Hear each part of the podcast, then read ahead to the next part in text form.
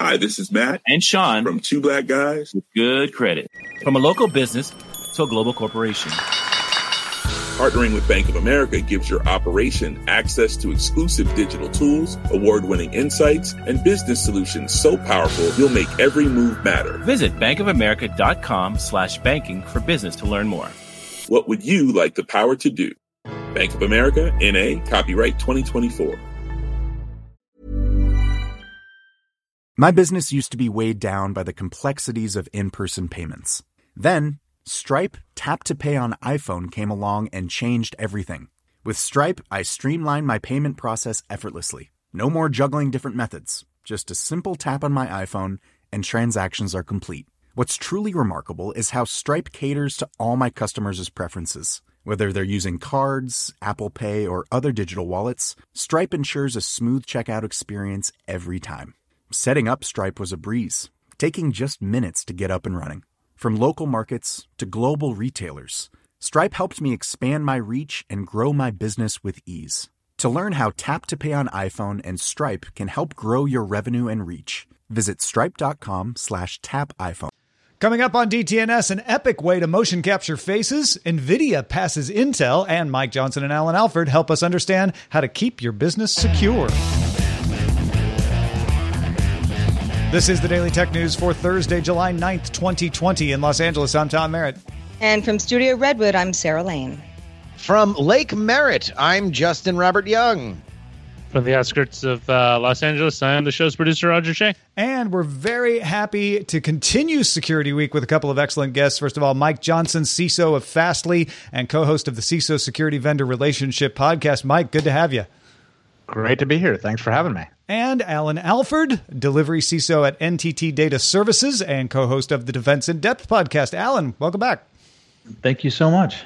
We were uh, just talking about the uh, the world of, of ordering a drink in the time of a pandemic, as uh, as well as uh, talking about the secret life of podcast host pets. Uh, that's all on Good Day Internet. Become a member at patreon.com slash DTNS. Let's start with a few tech things you should know. Well, this is exciting for photographers. Canon announced the EOS 4.5 a 45 megapixel mirrorless system camera with the ability to record 8K 12-bit RAW video with in-body stabilization as well. The R5 is expected to ship in July for the low, low price of $3,899 just for the body. Canon also introduced the EOS R6 with a 20.1 megapixel sensor, maximum resolution of 4K, 60 frames per second, shipping the body at the end of August for 2499 what a bargain. Apple confirmed to multiple outlets that the company will continue to support Thunderbolt connectivity on Macs that use Apple Silicon. Thunderbolt connections require the use of Intel made controllers.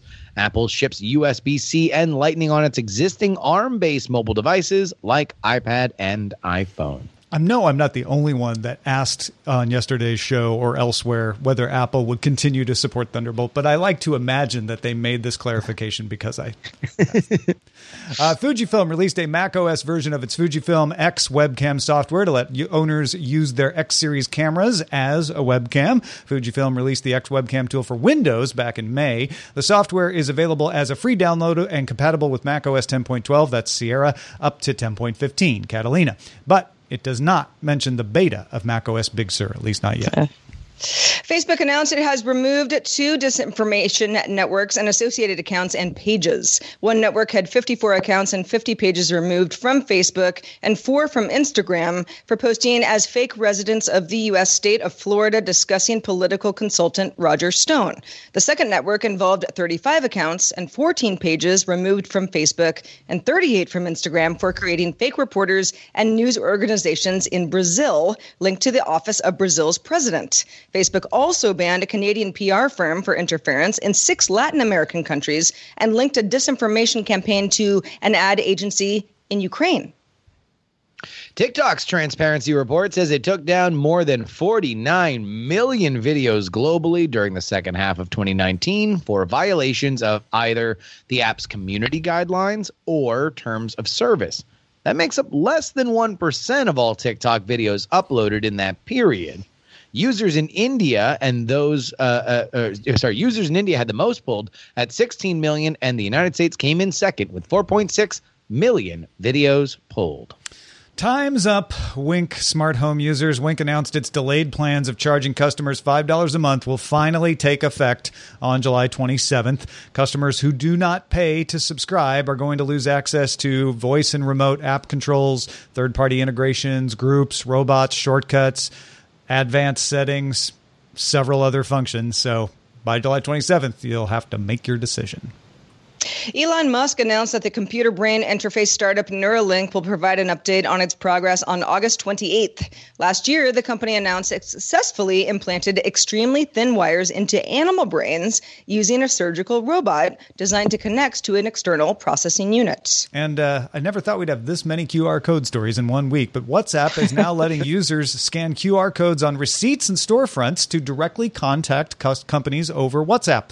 The app also now lets businesses share their WhatsApp based product catalogs outside of WhatsApp. So the links will work outside of the app. The WhatsApp Business app now has 50 million monthly active business users, more than 15 million of those in India, and more than 5 million in Brazil.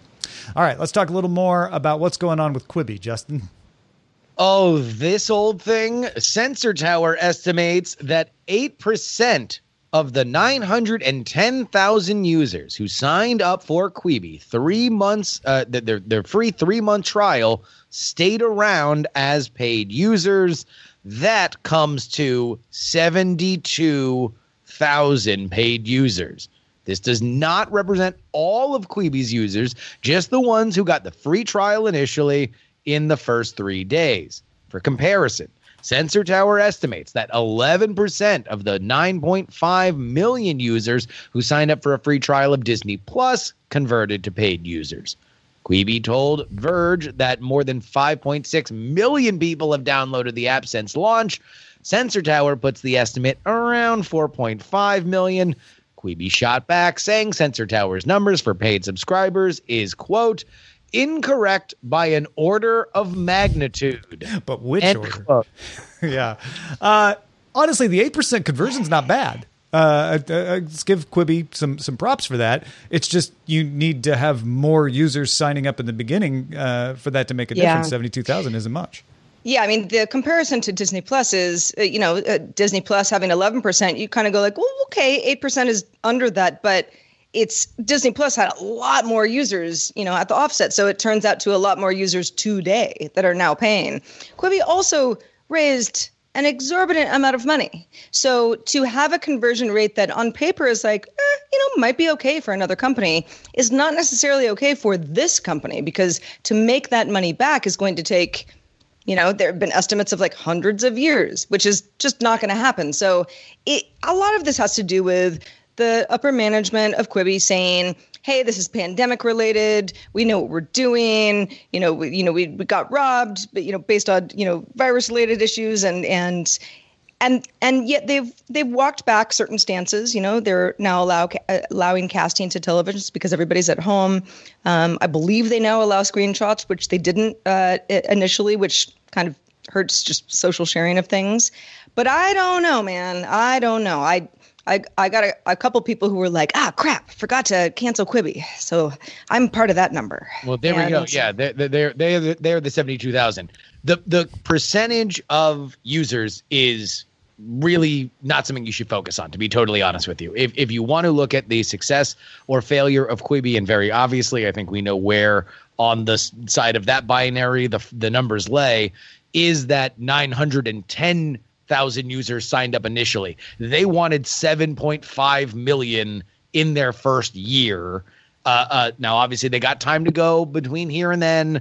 Everything in that business is hit driven, so they are a hit away from all of a sudden the resurrection of Quibi being the avalanche of stories we read about, as opposed to the dissolving of it. However, this is terrible, and everything we thought were terrible signs appear to indeed be terrible signs. The uh, the hopeful message from the story from Quibi, from Quibi is they still have a lot of time to turn it around. Yeah, and uh, money, uh, and money. Seven hundred six months. Yeah, yeah. seven hundred fifty million dollars in uh, cash on hand is what they report as having. Uh, so they've got time to do it, but again, you got to have the content if you want people to pay money for a service. They have no free tier, which is another thing for them. Mike, I saw you. I saw you nodding emphatically uh, as Justin was going through some of these numbers. What is your take on all of this? It, it, it was really good to think about the original number of what they wanted it to be and how they're not anywhere near that. And that's not the frame of reference that I that I had in mind. Um, I I was like, yeah, 10, 8%, pretty good conversion rate. But when your absolute number that you're starting with is significantly lower than what they were going for, that that's what really kind of resonated with me and, and what I was hearing. Well, maybe they get some money out of Sony. They seem to be giving it away. Sony announced it has invested $250 million in Epic Games, giving it a minority stake, not a controlling stake. And of course, Epic was quick to reassure people they will continue to publish on non Sony platforms. Uh, the companies say they have a shared goal of advancing the state of the art in technology. Particularly, they talked a lot about real time 3D experiences. And Epic just released an example of that, uh, advancing motion capture technology with an iOS app called Live Link Face that can stream facial animation data in real time from the iPhone's cameras onto characters in Unreal Engine. Live Link Face uses Apple's True Depth camera, so it works on the iPhone 10 forward and Apple's AR Kit platform. Epic hopes it can make facial capture easier and more accessible for developers, and it can work either here in a home office kind of situation or uh, adjust to work well with super professional setups that have multiple actor, actors in mocap suits and head mounted rigs on a soundstage and all that. It's not the first iOS facial capture app by any stretch, but it's significant given the millions of developers worldwide who use Unreal Engine. Yeah, this is more about Sony's uh, place in, I think, production than it necessarily is in games. It just shows you how sprawling Sony is and how much Epic has kind of punched above their weight that we immediately think, oh no, now all Epic games or anything on Unreal Engine is going to be a PlayStation exclusive. Uh, if you've watched the behind the scenes on The Mandalorian, uh, that is a great example of what Unreal Engine is being used uh, for now in a lot of Hollywood productions and even commercials, but it's a way to put actors not only in a more immersive experience when they're shooting on what would otherwise be a fairly antiseptic green screen, but also gives the uh, an in-camera world so animators can more uh, fully kind of put together uh, everything in in post production. So I think this is more about Sony selling the best cameras both in production and in in uh, uh, users' palms than it is necessarily video games. And honestly, the the Epic side of this, which doesn't have that much to do with Sony particularly, is is is that technology taking advantage of that camera technology uh, in the iPhone and and creating something that can work in Unreal Engine, which we always think about as video games. But uh, our producer Roger pointed out in our pre-show today, like Unreal Engine also used for a lot of effects. Uh, and movie effects and that sort of thing, which I guess does tie back to, to Sony a little bit there too. So um, I don't know, Alan. It seems like it's it's pretty impressive from the outside, right? I'm I'm liking it, and I'm going to be selfish here. I'm a gamer, uh, and my first thought when I saw this news was, "Oh, hey, more real Hollywood actors in more video games because it's easier to to rope in the major talent if you don't have them have to do all the goofy stuff and wear all the goofy things." This technology is gonna is gonna bring more folks in. I think that's phenomenal. Well, we don't spend a whole lot of time. In fact, we don't really spend any time talking about stock prices on this particular show because they move around a lot, they fluctuate a lot, and they often impact financial traders and not really tech consumers like ourselves. But it is notable that on Wednesday, NVIDIA's market capitalization passed Intel's. NVIDIA is best known for its consumer graphics cards, but it also has moved into supplying data centers, automobiles, and artificial intelligence. Now, the shift to working from home has also helped NVIDIA's data center business.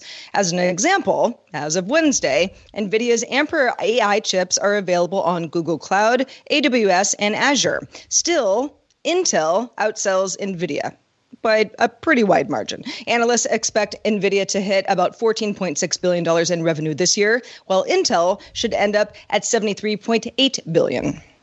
Alan, you seem pleased by this news. Oh, I'm very happy with it. I'm an NVIDIA fanboy. Uh, I'm talking to you guys on a computer with a 1080 Ti, and the 2080 Ti replacement is in a box right next to me. I'll be building out the new rig this weekend. Uh, I'm a huge fan of NVIDIA, and, and it's for a lot of reasons. But I'll tell you right now, one of them that, that's timely and really relevant for me is I'm using Folding at Home right now, leveraging that NVIDIA uh, processor to actually try to map out COVID 19. The Folding at Home guys have come up with a COVID 19, you know, to help research for the vaccine. So I've got a I've got an NVIDIA GPU chugging away on COVID right now as we speak. Yeah, uh, Team DTNS is number 367 uh, in the Folding at Home uh, project right now. So I'm, I'm glad to hear you, you're, you're part of that wider effort too.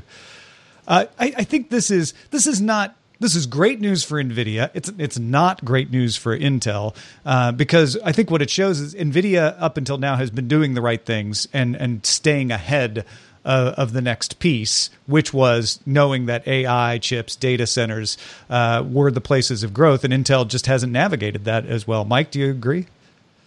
Totally agree. Intel has tried. Um, they've tried to make some AI chips. They've tried to get involved with some of the autonomous vehicle work.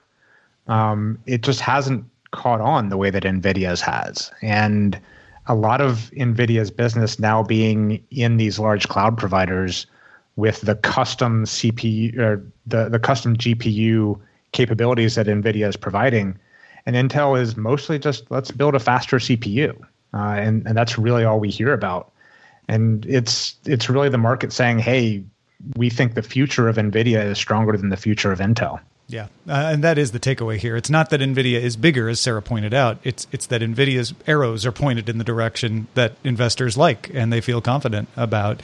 Uh, and and Intel is caught between a rock and a hard place here. The rock being Nvidia, uh, and the hard place being ARM. As as ARM starts to make more inroads into markets that traditionally have been Intel's as well. Yeah, and, and you've seen Apple switching to ARM uh, away from Intel as as a great for instance of that. Yep. Well, uh, Google open sourced its enterprise vulnerability scanner called Tsunami, which is designed to operate at extremely large scales. We're talking about enterprises with millions of internet connected devices. Tsunami comes in two components. The first is a reconnaissance module that scans the network for open ports, then tests to see what protocols and services are running on them. Google says this is essentially Nmap with some custom code. A second component takes that list of ports and services and actually runs benign exploits against them to look for weak points.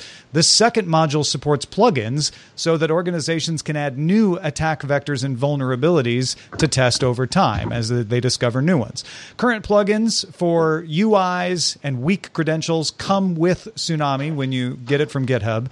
Uh, new plugins will be developed by Google and released through a second GitHub repository as well.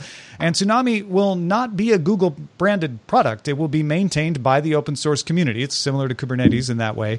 The goal for the project is zero false positives. Uh, I mean, obviously they know they're not going to achieve zero false positives, but it's they're focused on reducing false positives uh, because they feel like in an in an enterprise situation that is as large as what Tsunami is for, that's where a lot of the problems can come in. Alan, what do you think of this? I, am I'm, I'm lit up. This is huge. This is a, a, fantastic tool that I'm going to be downloading as soon as this podcast is over. Um, I'll be uh, I'll be looking at this. Obviously, a robust Nmap is a good thing, but this second module is really, really, really interesting to me. I, I had not heard about this becoming available. I'm I'm very eager to get a hold of it. Mike, what about you? It's it's really interesting how they split up the two modules from the discovery side to the actual vulnerability analysis side. The second part is what always takes so long and if you're scanning millions of endpoints and you're having to wait for uh, even a minute per endpoint to analyze all of those vulnerabilities, it takes forever. And by the time your scan is done, your environment has changed. So being able to have this is how we're going to look at discovery and asset inventory as a concept and do that quickly and then come back and do the scanning on top of that it's really going to make this available and more real time scanning available to enterprises who had no chance in the past. I think a lot of people wonder why Google does this sort of thing. And obviously, Google creates Tsunami for themselves. That's because they have these same problems. Why do you think they decide to open source Tsunami and not something else? The plugins is really like the, the key portion of that. So the idea is get other people contributing plugins back to Google Uh, so Google is now able to embrace the larger community, have them do some of Google's work for them, uh, and take advantage of that. While at the same time, getting bug fixes. Google has one environment. They keep growing. They keep, you know, they're going to buy other companies that are going to look different to what Google is used to. Mm-hmm. So having some diversity of thought of what these tools look like um, is going to just help them going forward as Google continues to grow. Alan, do you think this ends up having a halo effect where people love Tsunami and so think a little favorably about Google Enterprise Services? Yeah, Google's Google's play to Mike's point, it's an enterprise play. There or, or, an ecosystem play. I'm sorry, they're trying to create an ecosystem, right? And if it catches, if they if if, if the community buys in, it's a win-win for everybody. Um, it's a matter of whether or not they, they they buy in or not. I think it's going to depend on how easy the framework is to author plugins for, how robust it already is in the first place, what plugins are required. There's a lot of ifs there. Yeah. All right, folks, if you want to get all the tech headlines each day in about five minutes, be sure to subscribe to dailytechheadlines.com. Hi, this is Janice Torres from Yo Quiero Dinero. From a local business to a global corporation, partnering with Bank of America gives your operation access to exclusive digital tools, award winning insights, and business solutions so powerful you'll make every move matter. Visit bankofamerica.com slash banking for business to learn more. What would you like the power to do? Bank of America NA, copyright 2024. The Claude 3 model family from Anthropic is your one stop shop for enterprise AI. With models at every point on the price performance curve, you no longer have to make trade offs between intelligence, speed, and cost.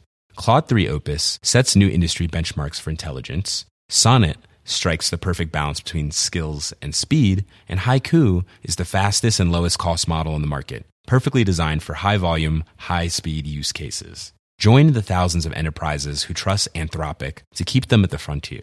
Visit anthropic.com slash Claude today. My business used to be weighed down by the complexities of in-person payments. Then, Stripe Tap to Pay on iPhone came along and changed everything. With Stripe, I streamlined my payment process effortlessly. No more juggling different methods. Just a simple tap on my iPhone and transactions are complete. What's truly remarkable is how Stripe caters to all my customers' preferences. Whether they're using cards, Apple Pay, or other digital wallets, Stripe ensures a smooth checkout experience every time. Setting up Stripe was a breeze, taking just minutes to get up and running. From local markets to global retailers, Stripe helped me expand my reach and grow my business with ease. To learn how Tap to Pay on iPhone and Stripe can help grow your revenue and reach, visit stripe.com slash tap iPhone.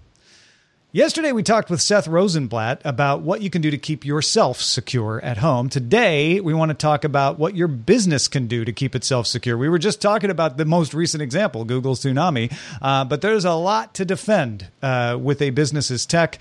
Let's start with what needs to be protected. How do you understand that? I think that's really you know that is the basis right? You you have to understand what business you're in. You have to understand what is important because you can't defend every enterprise every company the same way. Um, even google and facebook massive tech companies they protect their environments very differently from each other because what is important to them is different in each one of those places. So going around and just talking to you know your business leaders talking to the product teams the engineering teams you know your founders depending on the size of the company you can really get a good idea of what's important. And that's really where you need to start is what's important?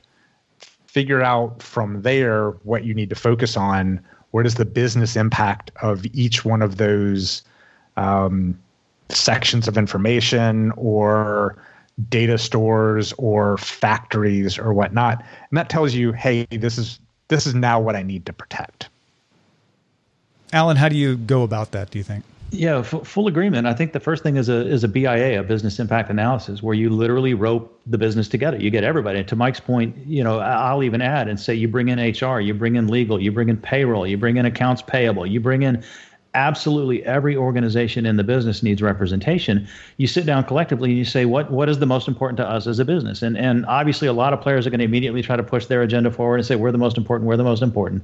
And so I'm a big believer in having an objective scoring system and doing sort of a real business impact analysis. And collectively, you should get to a point where you start to realize, like, oh, actually, yeah, these are probably the top three most important things that we have as a company. And now the CISO or whoever's in charge of security knows, okay, these are where I'm going to focus my efforts. So once you figure out what needs to be protected, you've got to figure out what you're protecting it against, I guess, right? Yeah, risk is a is, is sort of the next phase of that. Like start with what's most important and then figure out what are the risks against whatever it is we've decided is most important and you've got to go through and look at you know we, we've got a tool in the business called threat modeling where you basically you know it's like let's say let's say that what you've determined is important is your company's source code. You're a high tech company you produce software products your company's source code is the highest value target that you're most concerned about protecting. You have to look where does that code reside? Who else can see it? Uh, can the internet touch it? Can somebody compromise a local desktop and get to it that way? And you start to map out all the possible ways that the bad guys can get to this one thing you're trying to protect and that's called threat modeling. And from there, you can begin to address the individual and specific risks and say, okay, if we invest a million dollars, we can stop all of this. If we invest $800,000, we can stop all but these really weird corner cases. And if we invest $500,000, we can stop the most likely, you know, and, and, and you start to map out the, the, the budget physics versus the realities of how tricky it is for the bad guys to do what they're doing. And at some point, you draw your line in the sand and you declare we're, we're mitigating this much risk and no more and that's called risk appetite. Mike, how do you assess all that stuff? Um, a lot. So a way of doing that is bring in outside. Uh, bring in. You can bring in a consultant. You can bring in uh, any number of these companies that specialize in it. That they have people who day in day out what they're doing is trying to understand the weaknesses of companies, and you one of the reasons to bring people in from the outside is so you're not uh, so focused on your own view. You know, it's very easy. You're in your comfort zone. You assume that you know everything, but by bringing in an outside party to take a look, they're able to then bring a bring a new set of eyes. For for more advanced companies, they actually have these teams in house. Uh, they've got people who think adversarially, they think offensively. What are the ways that I can break into a company? What are the ways that I can bypass security controls? And they take a, I'm going to just break in and, and get to the goods, whatever those goods are, view on everything. And then they just keep doing those tests over and over again. And you learn from them. You take those findings back and you use those to feed back into your risk analysis risk analysis to say, hey, this is actually a bigger risk than I thought. Our source code is actually sitting in an open GitHub uh, repository, and we didn't know. We didn't even know we used GitHub. And by having that external perspective, helps you find those kinds of things, helps you understand what your current state is. So you got to figure out what you're protecting. You got to figure out what the threats are, uh, and then you got to uh, assess all of that, like you're you're describing. Uh, that you know, I mean, if you're a big company with a lot of money, uh, I guess it might seem easy to do that, but if you're a small company without a lot of money, you're you're still going to be looking at the budget. In all of those cases, you got to convince the people that write the checks to pay for it. How do you do that? So that's security performance management is, is, is sort of the area where that comes into play. Um, and, and the whole idea there is you've, you've outlined these risks, you've addressed them in business terms, you've put this whole package together. You should be able to present to the board or, or to the C suite or whoever you're having to report to upstairs uh, a good map of where you stand. You, you've looked at individual risks. You've also hopefully conducted a maturity assessment where you can actually truly look at your entire organization and say, on a scale of one to five, five being the most secure company in the world, you know, zero being horrible. You know, we're a we're a 1.8 in this area, and we're a 2.0 in that area, and we're a 3.5 in that area. And you dissect your business and actually compare yourself to a maturity curve. If you speak to the specific risk, you've done your business impact analysis, you have your maturity curve scoring, you should be able to bundle all that up into a pretty tidy package, take that upstairs and start having that conversation. And again, security performance management says uh, that you want to outline dollars versus that as well. So you can you can sit down and have the conversation to say, we're a 1.5 today and we want to be a 4.0. That's going to cost us X dollars. oh, X is too much. Well, okay, give me Y dollars and I can give you a 3.5 on the maturity score. And start having that conversation where you're sort of dynamically moving around these targets and, and, and having the conversation about the dollars associated with them. At any given point, if you've done it right on that first stage we talked about, the business should know what it cares about. And you're not coming to them scaring them. You're coming to them saying these things you say you care about, here's how we're going to address. And I assume you, you want to make the argument that it's going to cost money not to address it too. Yes, clearly, yeah. and and and the cost of that has to be uh, has to be outlined and measured as well. So how do you get all that done? uh, so so part of it is once you actually have that money is you need a team. Um, there there's no way that a single person can in any reasonable size environment make a dent in security. It's just there's not enough hours in the day. There's a lot of people in the security field where we're more and more becoming becoming a popular profession, but we actually still have negative unemployment um, and and have for quite some time. There are more jobs than there are people, and finding the right people, finding these good people who can come in, have an impact to help move that bar, to help protect the environment, such that you're not going to have a breach. You're not your customers are going to be able to trust you. A lot of it just comes back to hiring good people, giving them a plan, giving them a strategy, and hey, you know, go go do. Yeah, it's. Uh, I mean, I, it's it's easier said than done to find those yes. people. But, you know, uh, you got any tips for them before we finish this up? Uh, you know, finding good people. A lot of it is meeting them where they are. Mm-hmm. So you know, you know, pre-pandemic, it was going to security conferences. Um, now it's really paying attention to online participation, uh, how people are sharing and presenting research that they might be doing, how they are, frankly, even interacting with others. Are they being helpful or are they being a negative influence? Uh, just you know, are they the kind of people that you want to work with? Mm-hmm. So you go and find those environments where people are being active today. You pay attention, you listen, you learn, you then decide to have some discussions, and that can really help you build a nucleus around which to you know find more people and more people and more people. You know, find find that initial core. Yeah, and that's uh, like uh, Kirsten Brazier, who was on the show earlier uh, this week, talks about like just reaching out to others in in the in the in, in the community, in the infosec community, and that, that seems like that's a big part of it. Yeah, I like what she had to say about mentoring others. That that's that's the kind of person that you want to work with, as someone who's actively trying to help others. Yeah, absolutely. Well, everybody in our subreddit uh, actively helps each other by submitting stories and also voting on others to make sure we all know what's important to the rest of us. You can do the same. At dailytechnewsshow.reddit.com. All right, let's take a look at the mailbag, shall we? Oh, let's. Gautman uh, wrote in and said, It was so great listening to Seth. Seth Rosenblatt was our guest yesterday. Thanks for an excellent security week thus far. Thank you, Gautman. Uh, says, Since Seth brought up the topic of insecure Wi Fi routers, I thought I would share a recent study from the Fraunhofer Institute, where they tested 127 home routers from various popular brands, and every single one of them had known security flaws. He links us to a ZDNet uh, article about this study, uh, which we'll have on our show notes. Gautaman says, I'm starting to feel like we should all be treating our routers the same way we do phones and laptops and upgrade them every three to four years on average. Yeah, we should probably be keeping the phones longer and spend and, at this and point spending more time upgrading the the routers. Uh-oh. Yeah. Who smells a router subscription service? right. Yeah. Definitely.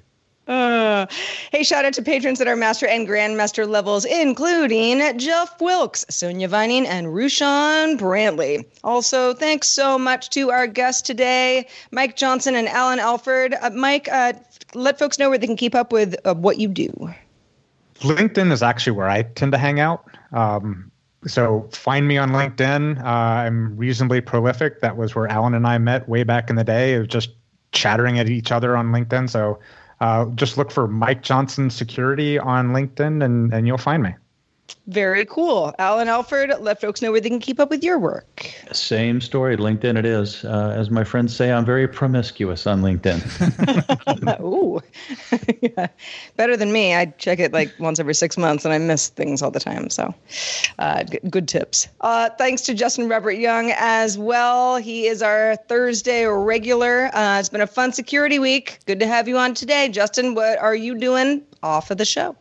Well, of course, my political podcast, Politics, Politics, Politics, is here for you. Thank you to everybody uh, uh, from the DTNS family that that joined in uh, on our Patreon at TakePoliticsSeriously.com. Just crossed the thousand patron milestone. That was uh, very, very, very cool, and I appreciate everybody here who has followed me there uh, and did a little bit of a uh, tech overlapping with politics story on the episode that was released yesterday, July eighth, about how the political platforms, which are normally a contentious part of uh, a convention, are now going to be held online, and why I believe that might create the largest dumpster fire in internet history.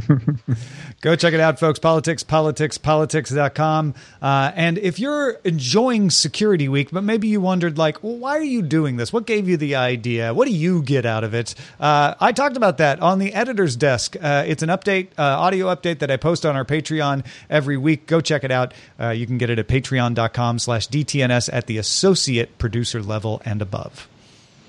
Our email address is feedback at dailytechnewsshow.com. You got something on your mind? Well, send it on over. We're also live Monday through Friday at 4.30 p.m. Eastern. That's 2030 UTC. And you can find out more at dailytechnewsshow.com slash live. Security Week finishes up tomorrow with Alyssa Miller here to talk about deep fakes. Len Peralta and Shannon Morse will be with us as well. Talk to you then. This show is part of the Frog Pants Network. Get more at frogpants.com. Diamond Club hopes you have enjoyed this program. Hi, this is Janice Torres from Yo Quiero Dinero. If you own or operate a business, whether it's a local operation or a global corporation, partnering with Bank of America could be your smartest move. By teaming with Bank of America, you'll enjoy exclusive digital tools, award winning insights, and business solutions so powerful you'll make every move matter. Position your business to capitalize on opportunity in a moment's notice. Visit bankofamerica.com slash banking for business to learn more. What would you like the power to do?